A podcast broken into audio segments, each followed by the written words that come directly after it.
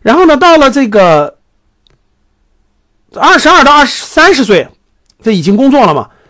我给大家推荐一部这个，我觉得对我的商业启蒙最，我觉得最好的一部电视连续剧，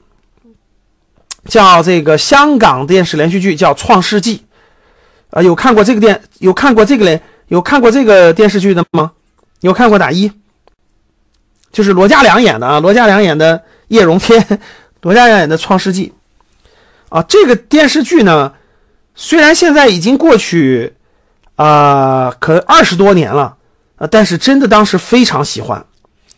可以说是对，一共有三部，一共有三部，一二三三部，可以说是这个当时非常之喜欢，这是第一点。对，第二点呢，一个这种打拼，一个从这种草根对吧，打拼向上。不断的这个奋进的这个一个人的这个历程，就在脑海当中就形成了啊，就真的是就是，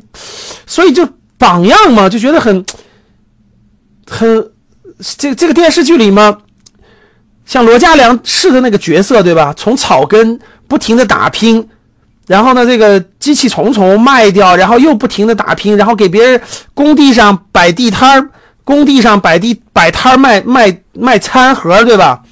啊，然后呢，这个又不断的抓住每一个小的机会去奋进拼搏，然后呢，他的那个商业大亨里面的故事啊，真的是那个启蒙启蒙了很多商业感觉的启蒙，借壳上市，这些都是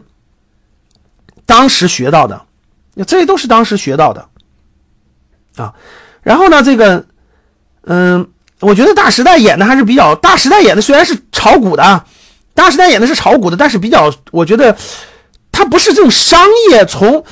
他没有立体感。大时代演的没有立体感，就就就突然暴富了，就是炒股了什么的。它只是个电视剧，它虚拟的成分比较多。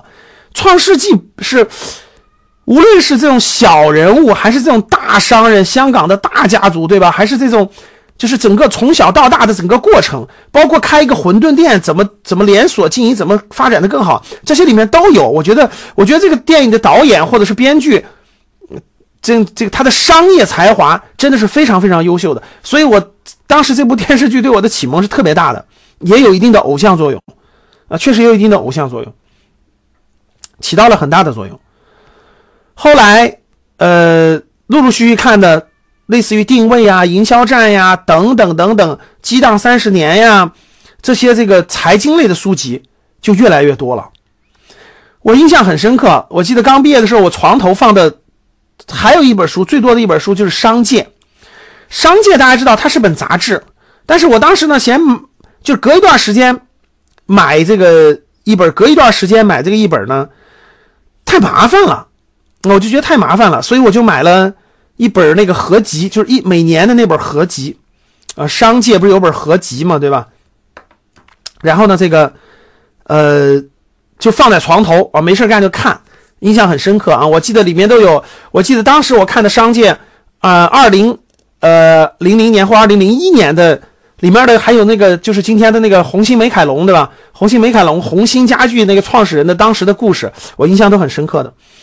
所以当时。二十二到二十三岁呢，这个《商界》这个杂志看的就比较多。然后呢，《二十一世纪经济报道》一直是看的。